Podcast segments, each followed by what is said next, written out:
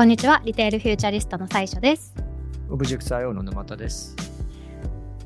シリアルトークでは、アメリカを中心に D2C リテールテック次世代ブランドについて発信しています。この番組では毎週発行している私たちのニュースレターのトピックやリテール関連のニュースを雑談しながらお届けしているポッドキャストです。ということで、ちょっと今回は珍しい組み合わせ。そうですね。なんか、はい。大丈夫ですか、これ？あの、ちょっと初めてこのオープニング、カンペ読みながら そうですよね。それだし、なんか結構、なんか二人で、差しだと最初さんに突っ込みづらいんですけど、大丈夫でえ、すか、どういうことですか？なんか、辛辣になりそうな、ちょっと。いやいやいや。あとなんかあの、はい。いつもとちょっと音質とかもし違ったらすいません。いつもと、はいい、つもよりね、音のクオリティがもしかしたらちょっと確かに。低いかもしれないんですが、まああの、まあ、内容のね、クオリティは高めで。はい、内容、その分内容でカバーしていくという方針で。マジですか？いやでもなんか今回ピックアップしてくださったニュース、私もすごい面白かったので、あ本当ですか、はい。はい。えっとね激、論を交わしていきたい。長いんですよね、これマジで。ちょっとだから、めっち自ゃ長くて分の方からまず全体感っていうか、ばバーっと話しちゃうのがいいかなと思うんですけど、えっと、今回ピックアップしたのが、あのーニック・シャルマっていうその D2C マーケター、今エージェンシーっぽいことをやっていろんなブランドの支援とかやってるんですけど、彼が、えっと、自分でブランドを、まあ、買収した話を、えっと、彼のニュースレターでちょっと書いてて、ニュースレター自体はまだね、オンラインで見れないので、ちょっと購読してないと見れないんですけど、ちょっとまあ、その簡単な内容はニュースレター、我々のシリアトークのニュースレターにもまあ、書くとして、えっと、ちょっとそこの、あの、ブランド買収して、もうめっちゃ苦労したよっていう話に関して、ちょっと今日、かなりこうリアルなというか、そうですね、紹介できたらいいかなとはい。思いますと。うんうんえっとですね、で、ブランド名はロングウィーケンドっていう、あの、LONG、えー WKND っていう、はいあの、後半は母音を入れないってそうですねいう。以前あシリアルトークでもあのピックアップしたあのあれですね、はいそういう名付け方が流行ってるっていうはいやつですね。母音を取って子音だけの。そういうちょっと読みづらいブランド名なんですけど、なんかプラスチックフリーのパーソナルケアブランドで、えっ、と、去年、えっ、と、マイクロアクワイアっていう、今、アクワイア .com っていう名前にリブランディングしてるんですけど、そういう買収のプラットフォームを通じて、えっ、と、買ったって確か書いてあって、うんで、えっ、と、買収自体は、あの、アップフロント、いわゆるなんかその事前の支払いはなくて、うん前のオーナーにその利益が出たらその25%を毎月支払いますっていう、そういう契約を結んだらしいんですね。なんで、うん。まあ、すごいニック・シャルマらしいっていうか、なんかそのそうなんですか？先にそうやってお金が出ていったりとかしないあー確かに。そうそうそう、結構手堅くそういう、ちゃんとうまくいって利益出たら払いますっていう契約にしたのかなとは思うんキャッですけど。シュフローをちゃんと重視する、なんかすごい小売りとして、なんか正しい、なんて言うんでしょう。そうですね。というか、はい。すごい、そう、そういう取引を彼はしたらしいんですけど、えーあ珍しいですよね、この契約形態って多分。アメリカだとそんな珍しくないんですかねあんま日本だと聞いたことない。わかんないですけど、でもよくなんかポッドキャストで、なんうんかうん買うならなんかそういう買い方したいみたいな話とかしてたんで、えーまあわかんない。アメリカ人ってこういうスキームとかをなんか考えたりするのかもしれないですけど、うんうんうんうん日本だとあんまほぼないですかね。ね、そうですよね。はい。だから利益額どうやってその正しい利益額を提示してるって担保できんのとか。いや、本当ですよね。なんか第三者入らないといくらでもごまかせるやんみたいな。まあでも財務諸表をね、あの、あ、まか。見せれば、決算資料ってね、税務署に出してるんで、うんまあまあ、いずれにせよなんかそういう契約で、あうんうんの、買ったんですけど、なんか、あの、買う前に戻れるなら、もう正直、多分買ってなかったですっていう書いてて、めちゃくちゃ大変だったっていう内容なんですけど、なんか、まあまず、そのデューデリジェンスの段階で、なんかいろいろ見逃してたと。うん。で、何を見逃したかっていうと、もうほぼ全てって彼は言ってて、なんかビジネスのヘルスチェックとして、まあ最初に確認したのは、彼がもともと知見のある、例えば Shopify バックエンド、あとリテンション率、広告マネージャーのまあ数字、顧客レビュー、テックスタックみたいなところは結構見たんですけど、なんか他の領域はうんまあ水準ぐらいだろうっていう感じであんまり見ないで買っちゃったらしいんですね。で、それは例えば、えー製品のあの配合、あの、パーソナルケアブランドなんで、なんか結構美容、まあ美容系、ビューティープロダクトなんで、その配合とかはあんまり見なかったり、パッケージのディティール、その素材だったり、表記だったり。重量だったりと、あと製品の効能、原材料とその輸送方法、トレードマー。ク、生産設備とかっていうのはなんか、あんまり確認しないで、すごい後悔したっていうのが書いてあったと。で、えっと、多分もし巻き巻き戻せるなら、自分はその生産パートナーの設備に、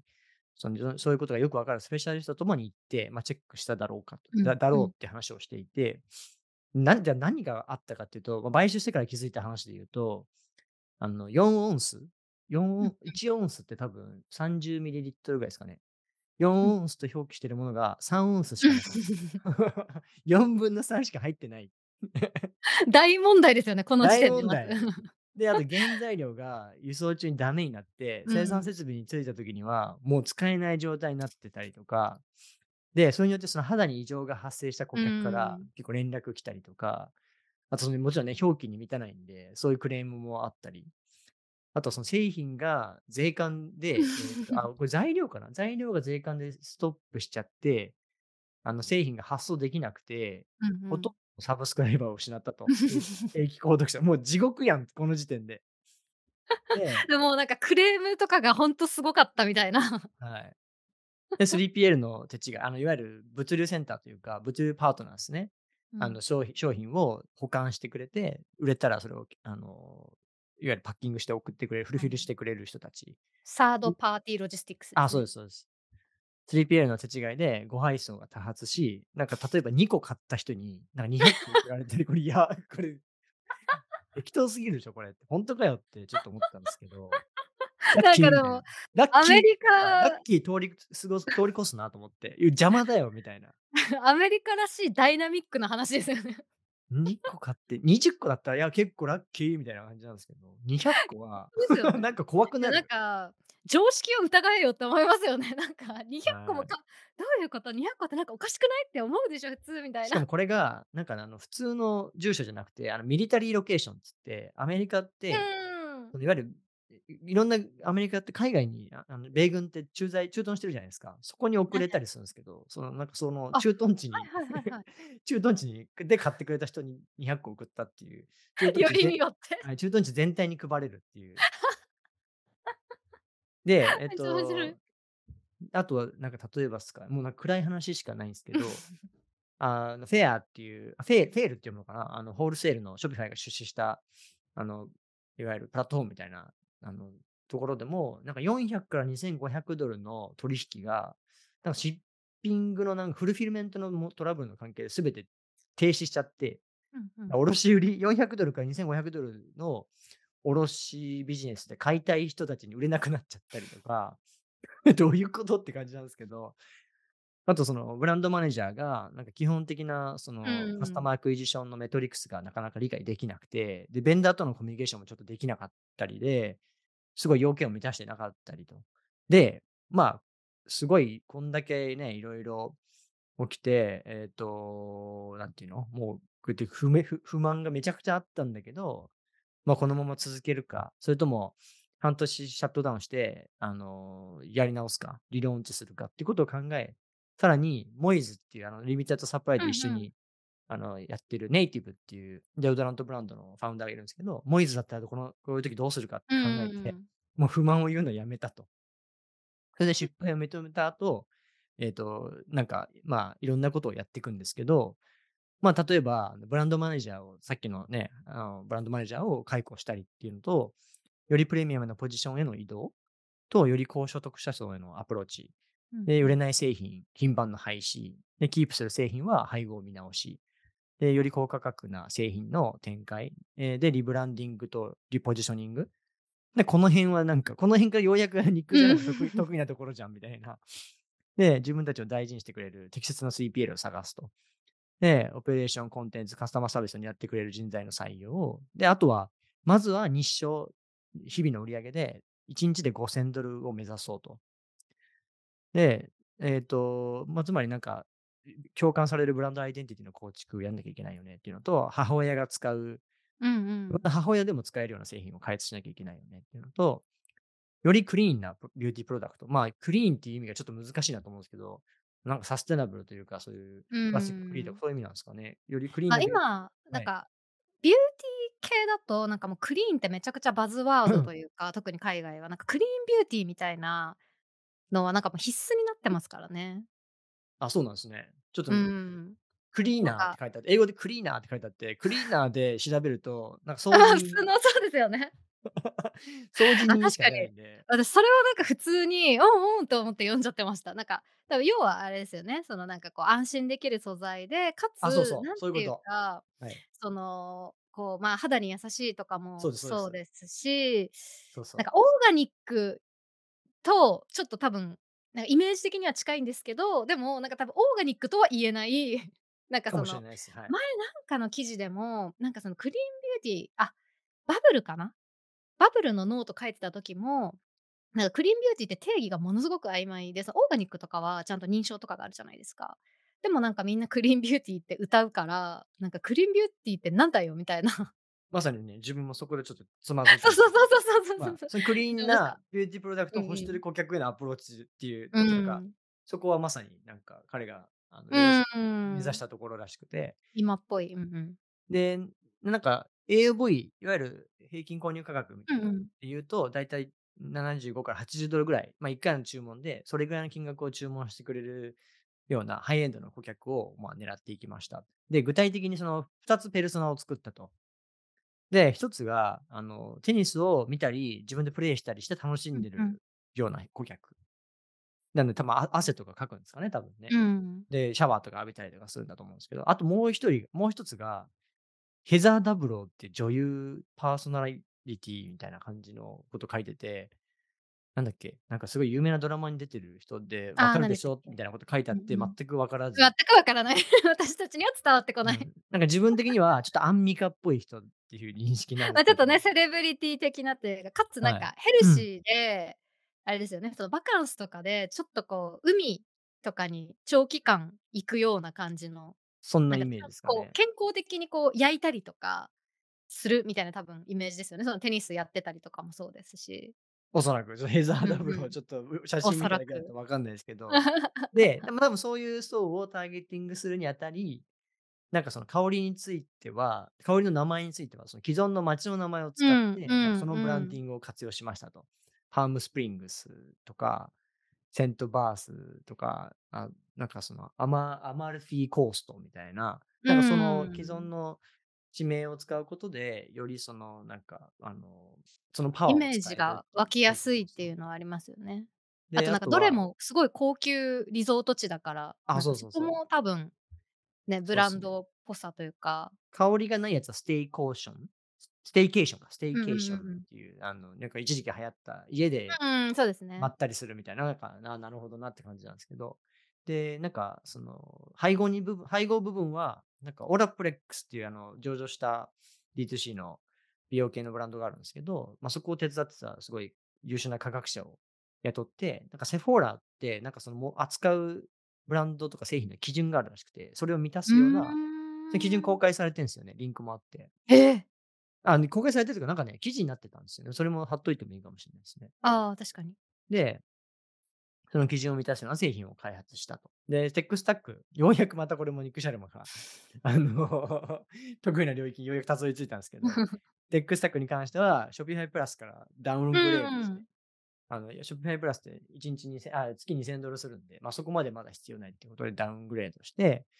で、コンテンツに関しては、メール、ウェブサイト、ソソーシャルメディア、広告、パッケージ用の、なんか、撮影とかを、まあ、2日、2日にわたって行って、そこでもなんか8人か10人ぐらいのクリエイターを多分招いたのかなうんうん。で、違う。アングルでコンテンツを作ってもらったっていうので、結構、ロングウィーケンドのあのウェブサイト見ると、UGC っぽいコンテンツとか商品ページの画像もすごい多くて、うんうん。ほぼなんか UGC っぽく作ってるのかなっていう、そんなイメージですね。うんうんうんうん。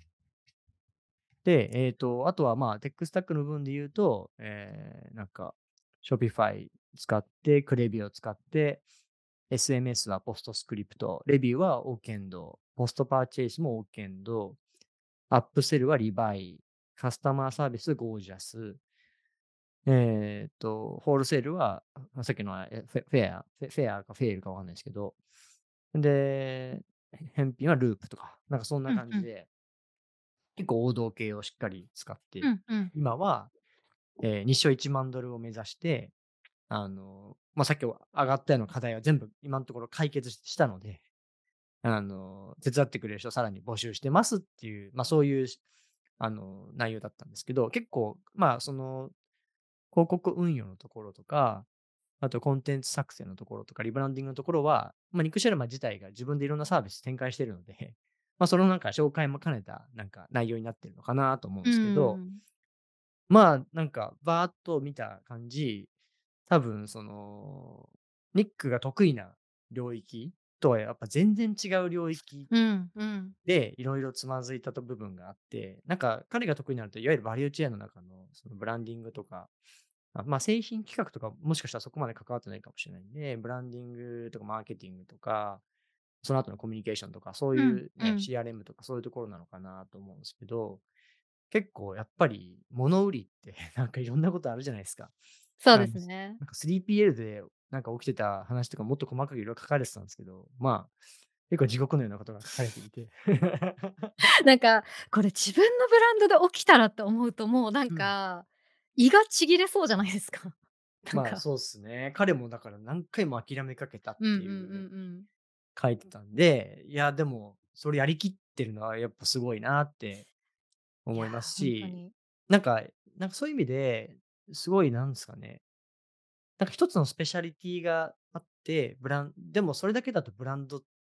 うん、てなかうん。なか運営難しいと思うんすよ。うんうん。やっぱりそのなんか得意な領域をそれぞれあの補完し合うチームがうんうん。必要になると思うので、なんか、いや、わかんないすけど、多分彼やり直すとしたらね、ああやって製品のスペシャリストをと一緒にデうューデリするって。言ってましたけど、多分その、いわゆるバリューチェーン全体を補完できるチームで、なんか、まあ、最低でもそのそういうチームで、なんかブランドのことを見ないと、なんかそのどこまでやれてるかっていうのもなかなか正しくも測れないし、ま、うんうん。結構あのま、難しいよなっていうのはなんか改めてこれ読んで感じたっ。ていうところですかね。うん。なんかでも、これ、その買収したのが去年って書かれてるじゃないですか。ま、去年のいつかにもよりますけど、まあ、1年ちょっとくらいで、なんかもうこんな全部リブランディングして、なんか、なんならその製造工程までもう全部ほぼ変えてるじゃないですか。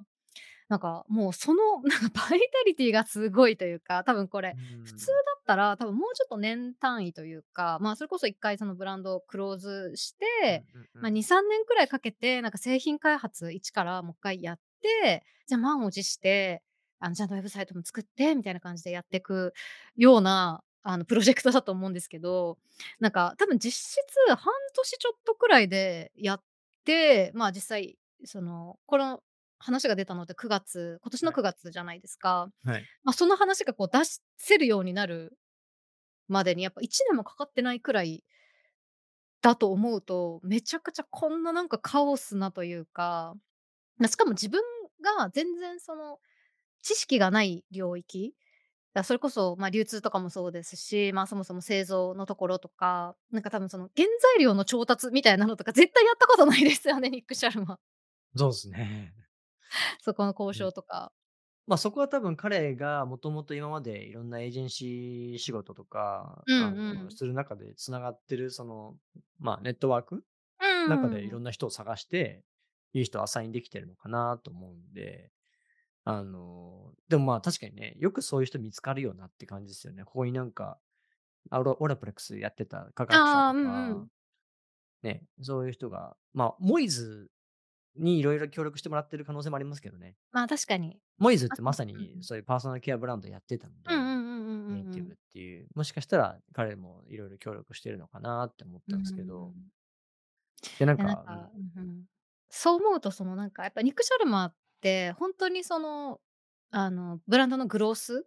でめちゃくちゃすごいじゃないですか。はい。でも結局その売れるものをまずこう作れないとというか、持ってきてもらわないと、うん、うん。なんかそのグロースもほんとに意味がないというか、なんか、まず売れるものをちゃんと売れる状態。までするっていう、その、もう超当たり前の話ですけど、なんかそこの苦労を実際に彼がやってみたっていうのは、なんかすごいきっと多分いい、なんかなんて言うんでしょう、レレッスンというか、いい。学びだったんだろうなって人事だから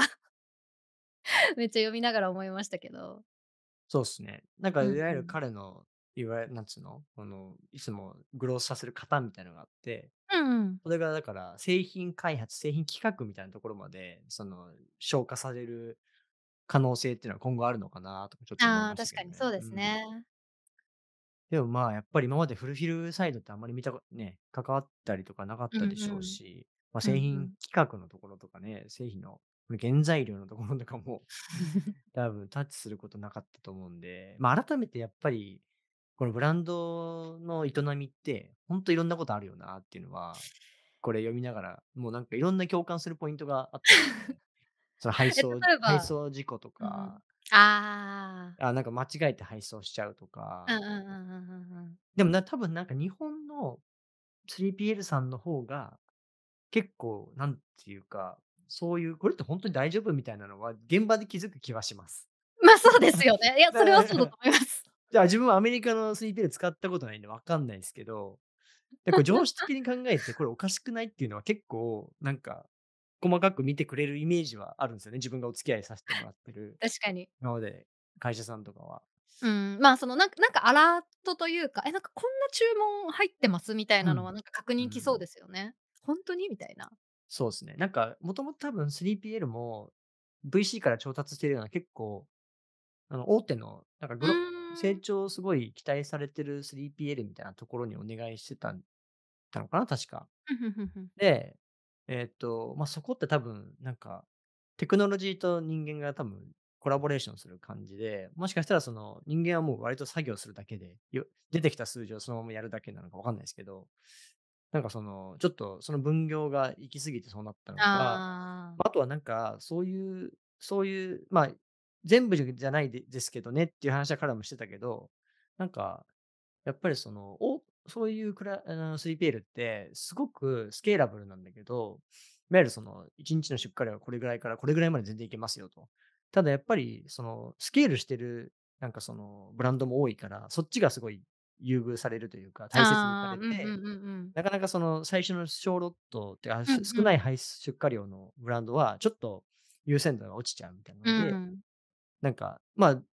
その、この規模からこの規模までずっとやれるから楽だよねっていうので結構触れ込みで一時期いろんなブランドも使ってたんですけど、なんか、ま、意外と適切なサイズの 3PL と最初はまず付き合うのはいいかもねとか、なんかそういうちょっと、あの、ま、リアルな話のところも多かったりとか。で、やっぱりね、現場とか、基本やっぱ現場行かなきゃいけないんだと思うんですよね、こういうのって。ほんとそうですよね。うん、配送のところは、まあ、うんうん。3PL のとこに行ってどうやってやってんですかっていう。のを見ながら、で、なんだったら、あの、ま、け契約的にやれるか分かんないすけど、自分もその作業に加わって手伝ってみるとかっていうのは多分必要になるでしょうし。あの、そうっすね。だ、製品のね、かいは生産設備とかもね、多分そうなんでしょうね。そ、どうやって作られてんのかとか見に行ったりとか。いや、ほんとそうですよね。あと、まあ、なんかそのやっぱり、原材料の調達うん。とかもどうしてもなんか今、その、すごくこういろんなものの値段が上がってるとかもあるし、いろんなこう社会情勢が動いてるっていうのもあったりとかするんで、その、どこにリスクがあるかっていうのって多分常に確認しないし続けないといけないポイントだったりするじゃないですか。まあ、あの、それこそ記事の中で、あの、中国からのなんかシッピングがなんかすごい、あの、破損なんかパッケージングがなんか悪かったのか、なんかすごい破。損してて、なんかほぼ全部捨てなきゃいけなくなってみたいな。っていうのとかもやっぱり、ま、日常茶飯事で絶対起きがち、まあ、距離があればあるほど発生しがちだし、なんかその、もともとのそのオーナーはすごく多分いい人たちだったけど、なんかやっぱりこう、いろんなところで不具合ってすごくこう起きがちみたいな話とかしてたのも、ま、そうだよなっていうのはすごい思いますよね。だからなんか、その、やっぱりデューデリの時に、なんか、そもそもそのどういうサプライチェーンなのか、その場合そのどこにどういうリスクがあるのかとか、なんか、そこをなんか、うーん、なんか無視してというか軽視して、なんか進めるとこうなるっていう。まあね、わかんないすよ、はい。でもこれ、多分、なんか自分からすると結構こういう問題って常に起きるんですよね。あ、いや、さすがにその内容量が少ないとかダメなんですけど、なんかやっぱりそれって全部同時に起きるわけじゃないんですよね。うん、そうですね。やってて、あ、なんかそういう問題が起きて、それに対して、まあ、解決していくしていくんですけど、なんかうんうん。これは、まあ、その、確かにリューデリが甘かったっていう本人書いてますけど、なんかそれが一気に起きたのがきついなと思って。そうですよね。はい。なんかそのサプライサイドの話、問題も一気に来たし、3PL 側も問題起きてるし、うんうん。なんか、そう、テックスタックのね、その多分、あの、再選定とかも多分あっただろうし、うんうんそれがうんうん。同時並行で来てるのは結構きつかっただろうなっていうのはなんか思いましたね。なんか、ぜ途中でなんかちょっと絶望してたじゃないですか。そうそうそう。めっちゃかわいそう。ももうなんか、ううん。この話だけで、なんか本にできそうというか、なんかハードシングスすぎるみたいな。そうですね。ま、それがだから買収する時のやっぱり難しさだったりするのかもしれないですね。自分でよね。つ自分でうん。作るのももちろんすごい大変なんすけど、なんかその、ま、一気ここまで一気には多分いろんなことは起きないとは思うんで、多分その、ね、新たにブランドを買う時うには、なんん。か、こういうことがあり得るっていう。ま、まただうんからブランうん。ドを彼が買うかどうか、すごい今度は、ま、なんかね、た会う機会があったんで、前回も。つ次の。出張でもちょっと、もし会えたらなんかいや、この話。ぜひ詳しくまた聞いてきて欲しいです。そうっすね。ま、ま、話しでもこのたくないってなるかもしんないすけど。なんか、製造みたいなところとかって、なんか、ま、今回その彼はデオドラントとかをやったと思うんですけど、例えばこれが今度アパレルとかになるとまた全然違う世界というか、なんかそのデオドラうん。ントとかで培った知識が通用しないっていうのがすごくたくさんあるうん。じゃないですか。ちょっと商品が変わるだけで。まあ、あとその、例えば、まあ、それぞれのそのマニュファクチャーレベルでも、なんかいろんな細かいルールとかも違ったりすると思いますし、なんか、ま、そのブランドのこブランディングというか、ブランドイメージとかを考えたら、なんかこれまでの自分のやり方だと、まあ、例えばアメリカ国内での調達が多かったけど、なんかもっとこう安くするために中国からみたいなとか、いろいろやっぱりケースバイケースでものすごくこう変わってくる話だと思うので、なんかその、また結構デューデリもそれはそれで難しいというか、まあ、こういう問題が起きる可能性があるっていうことは学べても、なんていうか、全部をやっぱ完璧には見切れないっていう、なんか難しさはすごいありますよね。そうっすね。うん。そういう意味で言うと、確かにこの製品さ側とかサプライサイドは、なんかすごいなんだろう、汎用汎用化しづらいっていうか。ここ見ときゃ大丈夫みたいなのって作りづらくて、商材によっても全然違ううし、ん。生産国によっても全然違うし、でもなんか一方で販売サイドは結構その汎用か型にしずしやすい気がするんですよね。そうですね。広告ダッシュボードをつないで、Shopify つないで、まあなんか各メトリックスをちゃんと見てみたいな。うんうん。だからその販売サイドとこの調達サイドで、まあ分けて多分ね、考えてみなきゃいけないんだろうなっていう感じですかね。うん。確かに。いや、でもこれほんと、いやでもなんかやっぱここまでその赤裸々に書けるっていうのがやっぱりこう、ちょっとなんかアメリカンっぽいっていうか、なんか日本だといくら自分が今、そのオーナー権というか、を持ってるうん。会社だとしても、ちょっとここまで書けないですよね。まあね、なんか買ったうん。ブランド買わないか、やっぱか買ってなかったかもみたいなそうそうそうそう書け。ないっすね。ええってなるじゃないですか、なんか。それこそなんうん、か確かに。まあまあ、このニュースレターはね、ある程度そのビジネス向けっていうか、ほんと限はい。られた人しか読んでないっていうのはあると思いますけど、あの、あんまりこのブランドのファンとか消費者に多分届かないから、赤裸々に書けるっていうのもあるかもしれないですけど、まあ 時間が巻き戻せるならもう買いたくないとか。まあね、でもここまでやっぱりオープンにしてくれて、割といろんなことをね、あの参考になるような話をしてくれると、よりでも彼の信頼度は上がりますよね。いや、ほんとにそうでで、すよね。こういう普段なんか、まあ、エージェンシーさんと仕事してて、まあ、エージェンシーさんも関わってる領域って一部だと思うんで、他の領域のところまで分かってくれる、そこの大変さが分かってくれるエージェンシーとかだと、もうよりじゃあ、なんか一緒にやりたくなるねとかって、そういうのには、なんか彼のいわゆるブランドビジネス以外のエージェンシービジネスの方にはすごくん。プラスにはなるとは思うんで。確かに確かに。いや、でもそれほんとに思います。なんかこう、ま、どうしても、ま、私もほとんどそのサプライチェーンも終盤のと終盤も終盤みたいなところから関わることが多いですけど、なんていうか、商品がこうできて当たり前ではないし、なんていうか、まあ、そういうのってすごいやっぱ遅れが出たりとか、なんかこう新しい、なんかリニューアルとかしたら、なんかすごい、こうなんか不良品が出やすくなっちゃったみたいな問題とか、なんかやっぱこう、なんて言うんでしょう。あとまあその工場見学とかに行ってみると、なんかどの分野でも想像以上に人がやまだ人がやってるっていうのが多いじゃないですか。なんか多分あのもう洗剤とかそういうレベルだと、ほぼなんか人いなくても機械だけでっていうのあるかもしれないですけど、なんかアパレルとかってほんとにびっくりするレベルで人がめっちゃミシンで縫ってるとか見ると、なんか、なんていうか、その、こう売れば、なななんていうんですかね、その、この今、もうこう無尽蔵に勝手に商品って作られてくるものではなくって、この作る過程も結構やっぱりまず大変で、うん。この大変な思いをしてでも作ったからこそちゃんと、なんか届けていかなきゃみたいな、なんかそこの苦労を理解してるかどうかって結構なんかありますよね。なんか出ると思います、やっぱり話とかに。ま、そうっすね。うあん。の、うん、そうっすね。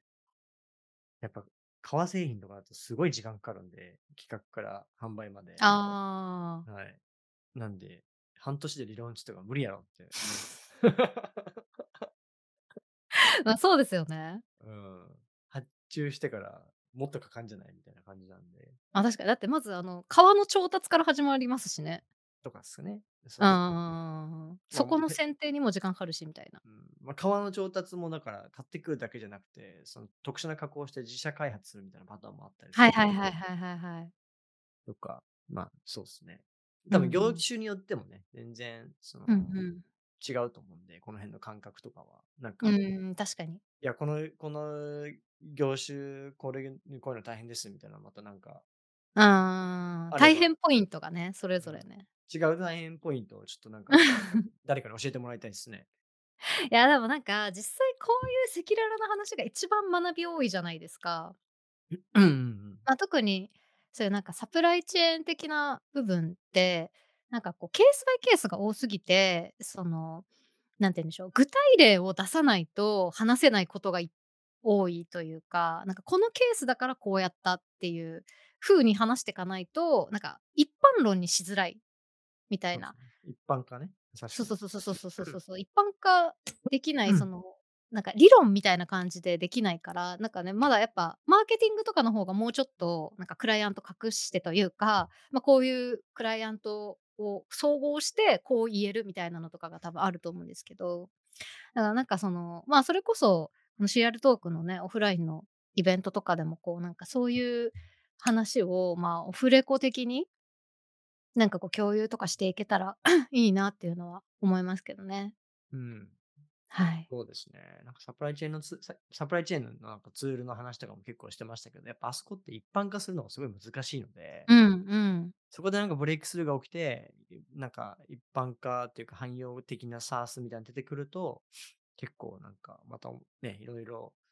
やりやすくなるのかなとかって思ってるんですけど、ちょっと、うんうん。まあまたそれはね、なんかイベントとかで話せたらいいかもしれないでうんす。うん。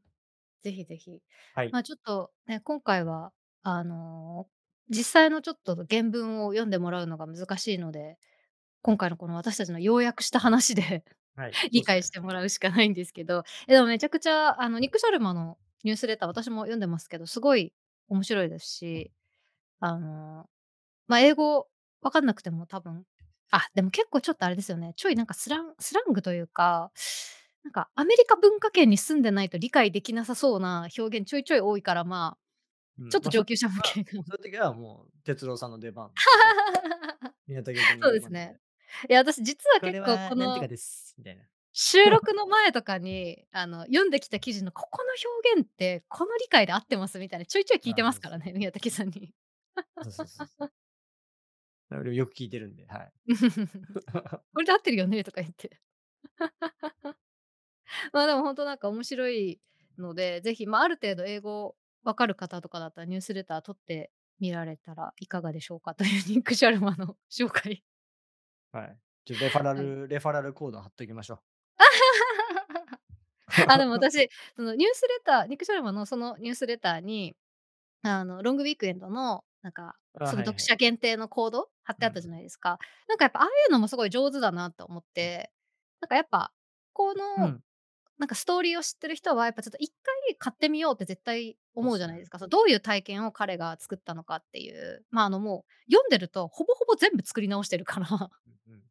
なんかもはや原型は名前くらいしかないみたいな。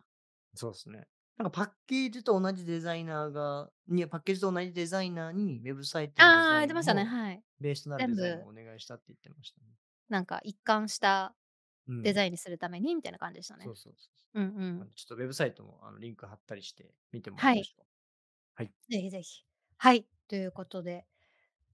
はい、今回も聞いていただきありがとうございました。と、ニュースレターやノートも更新してるので、概要欄からぜひ購読お願いします。ではまた次回お会いしましょう。さようなら。なら。